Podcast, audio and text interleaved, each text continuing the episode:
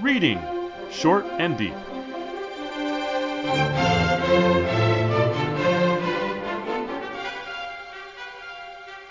Hi, I'm Jesse, And I'm Eric.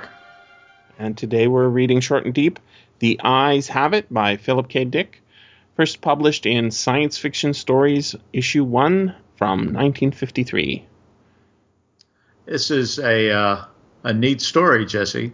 This is from the earliest part of Philip K. Dick's career, long before he would produce the things that we have seen twisted into such good and bad movies as um, Blade Runner, which was terrific, and others which I won't mention that uh, that aren't as terrific. Uh, he's he's somebody who confuses our sense of reality a lot. He talks about not being able to know what's real and what isn't real in very interesting, engaging terms, right within the heart of genre fiction. Uh, in fact, as you probably know, he wrote a dozen nonfiction novels. I mean, non science fiction or fantasy novels. Uh, and in his lifetime, he was only able to publish one of them. Um, although all of his fantasy and science fiction got published uh, easily, although at very low pay rates, because that's what genre fiction paid in those days. This is a story, too, about what world really is out there and are we able to perceive the the true world or are we seeing a mystified world? Um, but it's a world where the the weirdness seems to reside in the very act of reading. So i'm wondering uh, since it's a very short story um, maybe you'll just read it to us I will. I, I love to read Philip K. Dick, and reading Philip K. Dick aloud is even more fun. So I'll, I'll read it through. It's only about seven minutes long. It goes like this The Eyes Have It by Philip K. Dick. It was quite by accident I discovered this incredible invasion of Earth by life forms from another planet. As yet, I haven't done anything about it. I can't think of anything to do. I wrote to the government, and they sent back a pamphlet on the repair and maintenance of frame houses. Anyhow, the whole thing is known. I'm not the first to discover it. Maybe it's even under control. I was sitting in my easy chair, idly turning the pages of a paperback book someone had left on the bus, when I came across the reference that first put me on the trail. For a moment, I didn't respond. It took some time for the full import to sink in. After I'd comprehended it, it seemed I'd it seemed odd I hadn't noticed it right away. The reference was clearly to a non-human species of incredible properties, not indigenous to Earth. A species, I hasten to point out, customarily masquerading as ordinary human beings. Their disguise, however, became transparent in the face of the following observations by the author. It was at once obvious the author knew everything, knew everything, and was taking it in his stride. The line, and I tremble remembering it even now, read His eyes slowly roved about the room. Vague chills assailed me. I tried to picture the eyes. Did they roll like dimes? The passage indicated not. They seemed to move through the air, not over the surface. Rather rapidly, apparently. No one in the story was surprised. That was what tipped me off. No sign of amazement at such an outrageous thing. Later, the matter was amplified. His eyes moved from person to person. There it was in a nutshell. The eyes had clearly come apart from the rest of him and were on their own. My heart pounded and my breath choked in my windpipe. I had stumbled on an accidental meaning of what mention of totally unfamiliar of a totally unfamiliar race, obviously non-terrestrial. Yet to the characters in the book, it was perfectly natural, which suggested they belonged to the same species. And the author? A slow suspicion burned in my mind. The author was taking it rather too easily in his stride. Evidently, he felt this was quite a usual thing. He made absolutely no attempt to conceal his knowledge. The story continued. Presently, his eyes fastened on Julia. Julia, being a lady, had at least the breeding to feel indignant. She is described as blushing and knitting her brows angrily. At this, I sighed with relief. They weren't all non terrestrials. The narrative continues. Slowly, calmly, his eyes examined every inch of her. Great Scott! But here the girl turned and stomped off, and the matter ended. I lay back in my chair, gasping with horror. My wife and family regarded me in wonder. What's wrong, dear? my wife asked. I couldn't tell her. Knowledge like this was too much for the ordinary run of the mill person. I had to keep it to myself. Nothing, I gasped, leaped up, snatched the book, and hurried off out of the room. In the garage, I continued reading. There was more, trembling. I read the next revealing passage. He put his arm around Julia. Presently, she asked him if he would remove his arm. He immediately did so, with a smile. It's not said what was done with the arm after the fellow had removed it. Maybe it was left standing upright in the corner. Maybe it was thrown away. I don't care. In any case, the full meaning was there, staring me right in the face. Here was a race of creatures capable of removing portions of their anatomy at will eyes, arms, and maybe more, without batting an eyelash. My knowledge of biology came in handy at this point. Obviously, they were simple beings, unicellular, some sort of primitive single celled things, being no more developed than a starfish. Starfish can do the same thing, you know. I read on, and came to this incredible revelation, tossed off coolly by the author, without the faintest tremor. Outside the movie theater, we split up. Part of us went inside, part over to the cafe for dinner. Binary fission, obviously. Splitting in half and forming two entities? Probably each lower half went to the cafe, it being farther, and the upper halves to the movies. I read on.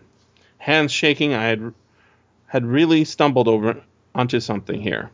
My mind reeled as I made the, out this passage. I'm afraid there's no doubt about it. Poor Bibney has lost his head again, which was followed by, and Bob says he has utterly no guts.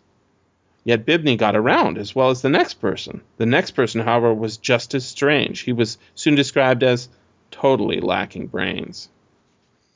There was no doubt of the thing in the next passage. Julia, whom I had thought to be the one normal person, reveals herself as also being an alien life form, similar to the rest.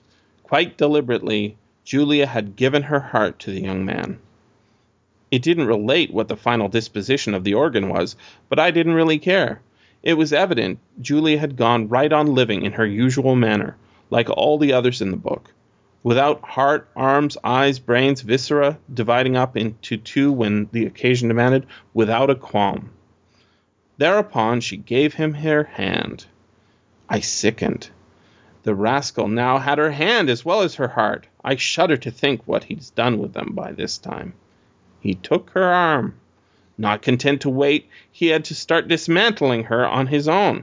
Flushing crimson, I sta- slammed the book shut and leaped to my feet, but not in time to escape one last reference to the carefree bits of anatomy whose travels had originally thrown me on the track. Her eyes followed him all the way down the road and across the meadow. I rushed from the garage and back inside the worm house, as if the accursed things were following me. My wife and children were playing Monopoly in the kitchen. I joined them and played with frantic fervor, brow feverish, teeth chattering. I had had enough of the thing. I want to hear no more about it. Let them come on. Let them invade Earth. I don't want to get mixed up in it. I have absolutely no stomach for it.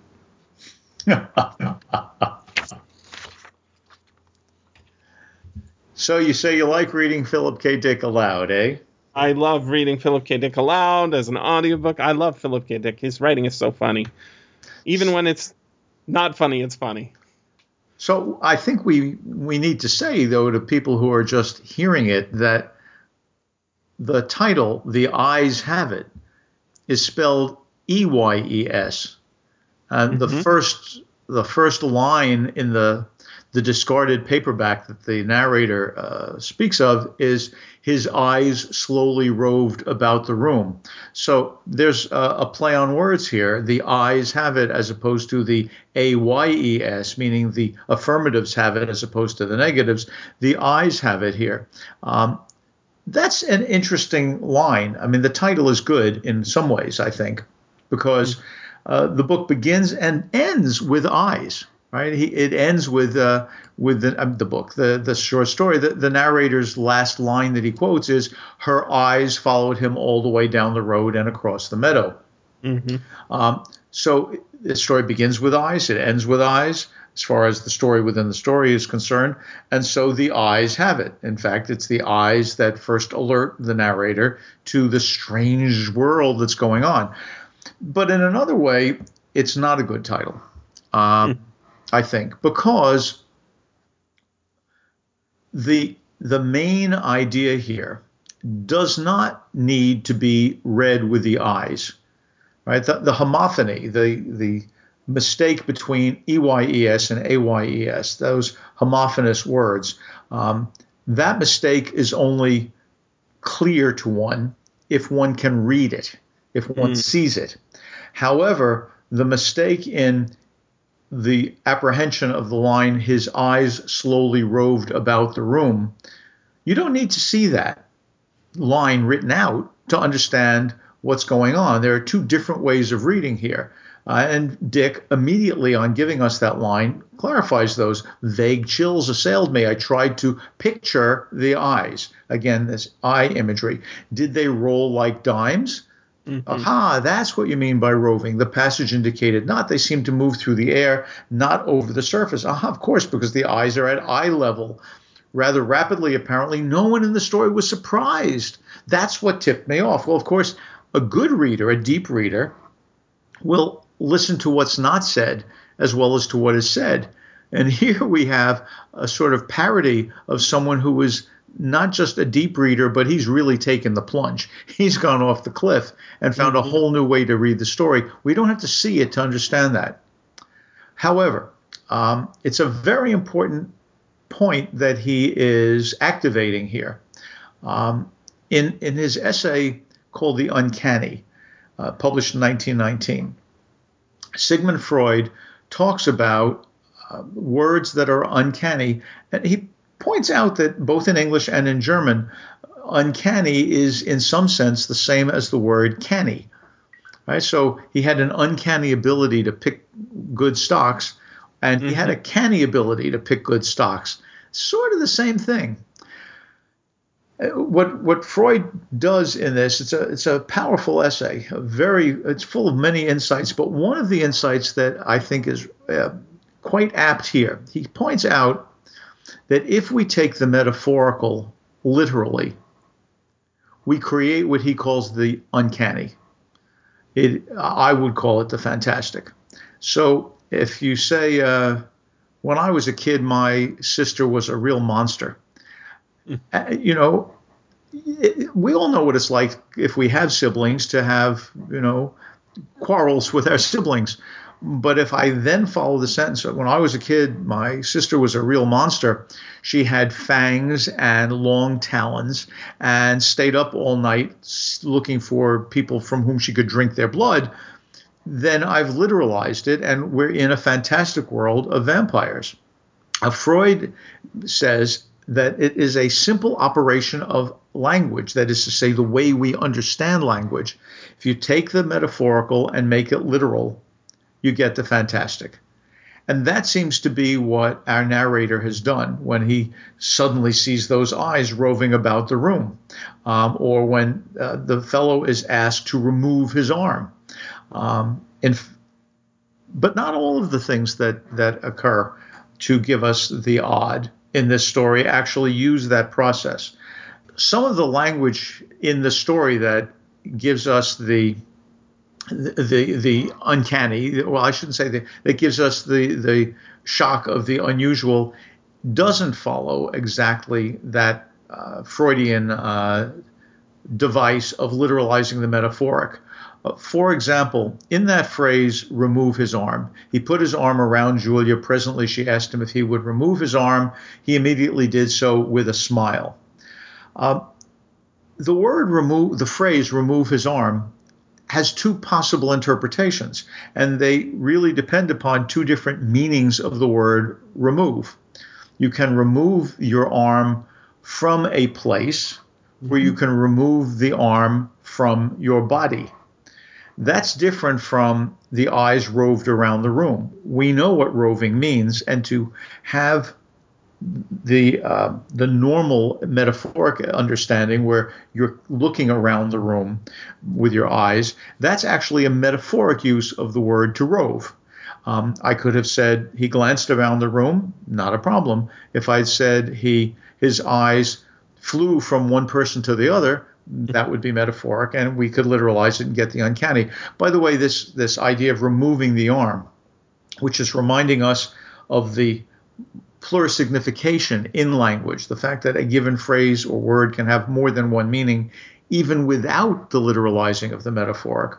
Uh, that particular example, remove his arm, actually is the basis for um, a very fine story by Yasunari Kawabata called One Arm, about someone who has the wonderful aesthetic appreciation for the form of a particular geisha and he asks her if he would be able to to take his her arm away with him, and she says yes, uh, as long as he doesn't do anything dirty with it. And he promises he's a real gentleman, and he takes her arm and, and, and goes off with it, and he sleeps next to it, but but chastely. Um, it's interesting to me that that same use of the the duality or the multiplicity of possible ways of reading, which do not depend upon literalizing the metaphoric, that um, that duality is um, also clear in the next example that's given in italics that our narrator reads. Outside the movie theater, we split up. Part of us went inside, part over to the cafe for dinner. Well, there's two ways of thinking split up. You can either say, as a group, we split or as a bunch of individuals, each of us split. And both of those are perfectly valid readings of the phrase, we split up. Uh, in a way, there's another aspect of the English language being toyed with here. We make a distinction, as you know, between mass nouns and count nouns. So peanut butter comes in masses and peanuts come in counts. So I can say I have less peanut butter, but I have fewer peanuts. Although I can say I have more peanut butter or more peanuts, the, the more works for both. But we make a distinction between mass nouns and count nouns. But sometimes that mass count distinction actually is a matter of choice. We hear that much more in British English than we do in American English. So it is quite normal for a sportscaster to say about a um, a, soccer match, a football match, I guess. So I'm putting myself in the English uh, frame to say of a football match, the team were beaten badly instead of the team was beaten badly, because the team is being understood as a bunch of different individuals who are taken together. So we split our upper bodies and our lower bodies. We're a bunch of individuals who are doing the splitting, as opposed to the group split half the one way, half the people the other way. And with some things, as in the word committee or the word government, sometimes you'll hear um, a British uh, announcer in the very same report say the government were disappointed and the government was disappointed. Well, um, and it's just two different ways of thinking of what's going on. Mm-hmm. So, so we have here in the eyes have it, the title, we have a homophony as the underlying motivation for the uh, the joke, but that depends upon actually seeing. Whereas most of what we get depends upon literalizing the metaphoric, but some things like remove his arm have to do with two ways of looking at something, or as with uh, we split up, it's two ways of thinking about something. So I guess what I would suggest is that what makes this such a really fine story philosophically as well as just being fun to listen to, right? I have absolutely no stomach for it. This poor narrator doesn't even realize that he's fallen into the same trap. He's one of them. he's exactly, and so are we. And that's the point: yes. is that by having these different rationales or um, foundations for the jokes, collectively, what the story seems to be implying is, folks, language is untrustworthy. You think that you know what's going on because you hear it reported to you, but you don't. Not because someone isn't trying to tell you the truth as they understand it, but because language can't be trusted. Language itself is the problem. So the eyes have it because the eyes see language. And I, I, think that it's really a story about what it means to read stories. Mm-hmm. There's a there's a really my favorite uh, word that has you know its own meaning and its opposite meaning in the same word is uh, I came to mind when you were talking about you know how when you've got a word that can have different meanings but also retains its own meaning we get like the sense of i'm not not hungry you know means i'm hungry. Right. But i also means like it, do, it doesn't mean i'm hungry it means i could eat right? Um, which is not the same as being hungry. And then uh, the, my favorite one though is when the government says uh, some action happens in the news and they say we didn't sanction that right and which way does sanction go um, the sanction I sanctioned those actions means we said it was fine, and we sanctioned them means uh, we punished them. Exactly. Exactly. For their action. Those are so-called Janus words, right? They look in both. Yeah, directions. indeed. Um, one of the one of the really funny reviews I read, um, one reviewer wrote about the metaphorical and the literal language um, in this story. He said, um, uh, a sentence like "he fired his gun" in a western makes a lot of sense uh, in the normal way we think of it, but "he fired his gun" in erotica is a completely different kind of uh, meaning. sure, but it's but you know, an adjective is a word that modifies a noun, but presumably the noun is still the same. So mm-hmm. you know, a brown house is still a house right? A happy person is still a person. But if I were to say that the mafioso fired his top gun, we wouldn't be talking about uh, uh, something made of metal at all. We'd be talking about an employee. Yeah, and there's something wonderful about uh, the childlike way Philip K. Dick approaches everything. He's he's you know all children are like natural scientists when they're born, right? They just run around tasting and touching and experimenting ev- with everything. Um, and most people have that sort of you know ground out of them by life or school or whatever it is. But in the end, um, some people manage to to keep it. And the narrator in this story, uh, to me, is very much a Philip K. Dick style. You know, he it's him basically, because he's sitting in his easy chair after having taken the bus uh, back from his, you know, job at the record store or wherever. Uh, found a paperback on the bus that somebody's abandoned, probably because it's a terrible, boring book. And instead of seeing it as a terrible, boring book, I mean, the story that we get in The Eyes Have It about what the narrator's reading is incredibly mundane uh, crappy, lo- crappily written love story, right? There's nothing interesting about it. It's full of cliche. Um, some lady giving uh, some guy her heart, and then she doesn't like him on the arm. There's a guy who has who's completely brainless, right? It's it's very mundanely written. Instead, Philip K. Dick grabs this book and he says, "Oh my God, I've uncovered an ins- conspiracy. Everybody knows about it." Right. And when I wrote to the government, they sent me back a right? A book about how to, a pamphlet about how to repair and maintain frame houses. You know. Um, oh, sorry. Go ahead. No, I, I just think that this is this is so utterly Philip K. Dickian, and the magazine that is published in is the very first issue of a new magazine called Science Fiction Stories. It describes it as a fantasy, which is pretty funny because actually it's a mundane story about a crazy man, and also it's a horror story about an alien invasion of Earth, and also it's uh, uh fantasy. it's everything, right? You, you, know, one of the things that's always a problem with Dick. Um, there was that period when he was on amphetamines. He produced something like 16 novels in 10 years, um, mm-hmm. and some of them are among his worst and some of them are among his very best, like Ubik um, and and and uh, the Man in the High Castle. Um, his work seems uneven. And so one always has to ask how much did this guy actually know about what he was doing? Or was he just so super sensitive to the world around him, the culture world around him, that he, when he was good, he just packed stuff in without even knowing? So I'm going to try to put aside for a moment the, the question of how much Dick knew. And just for the sake of humoring me, I'd like to suggest that maybe he knew a lot. Whether he knew it consciously or unconsciously, it was in him. If you go back and read this opening again, I wrote to the government and they sent back a pamphlet on the repair and maintenance of frame houses.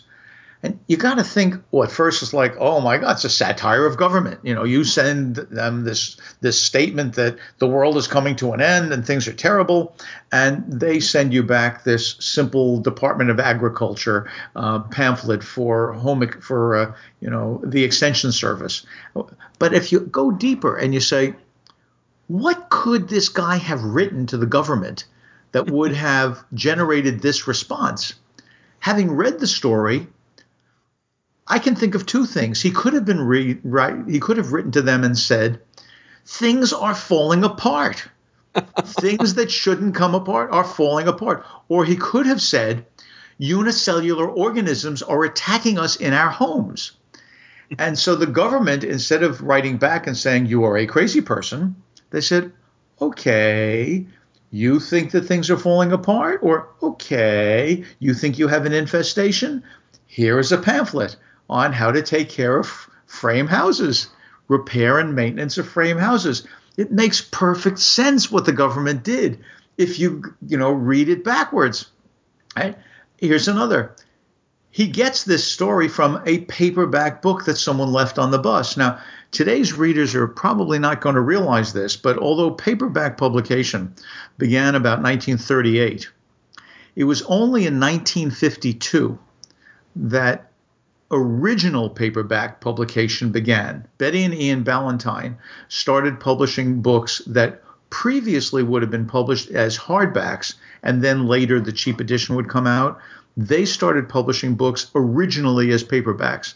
And they did this in order to make genre sales uh, more widespread, quite successfully. Ballantine Books to to this day an important imprint. And one of the genres that they first focused on was science fiction. So one can easily imagine in 1953, when this story came out, that Philip K. Dick is aware that suddenly there are paperback books around, cheap editions of genre stuff. And so our poor reader, our protagonist, picks it up and he thinks it's a science fiction book. right? and so, thinking it's a science fiction book, he reads it as if it's a science fiction book, and phrases like his eyes slowly roved about the room get read differently because he thinks it's a science fiction book. Interestingly, when he says her brows knitted, she was knitting her brows angrily, um, he doesn't notice that that's another metaphor. You know, you can see, you know, the, the knitting needles going and putting the brows together. And it just goes right by. So that's an early hint in the novel, in, in, in the story, that Dick knows that what he's talking about isn't one function of language or another function of language, but in fact, language. It's language that makes things weird. But, but, we want it weird. What happens yeah. when the guy sees that the eyes are following the other fellow, the other character, ac- down the road and across the meadow? If you can follow down that road and across that meadow, where are you? Well, where you are is in a world that no longer can see the order, the grammatical rules, the semantic certainty of language as a reliable foundation for your life. So he rushes into the house where his wife and children, right, the family, are playing Monopoly in the kitchen. Hmm. Monopoly is a game. It is rule constrained. It gives us a sense that we can play here in a world where things won't take on double meanings. It happens to be a world, this is 1953 America, that aims to mimic capitalism, to settle everything in its ordered place. And it happens to be, as many people know and would have known in 1953, that the names of the different locations on the Monopoly board are themselves lifted from Atlantic City, New Jersey. So the game itself tries to be a representation of capitalism at work in a real town. And by getting into that, he can relax again. I joined them and played with frantic fervor, brow feverish, teeth chattering. I had had enough of the thing. I want to hear no more about it. Let them come on. Let them invade Earth. I don't want to get mixed up in it. I have absolutely no stomach for it. And having been settled by the game playing in the family, by finding a place in which the rules and the rulership of the monopoly make him feel that the world is knowable, at that point, he is sufficiently safe from the uncertainty of language that he doesn't even realize that he has shown himself to be another maker of those funny sentences. I have absolutely no stomach for it. But there's always more to say.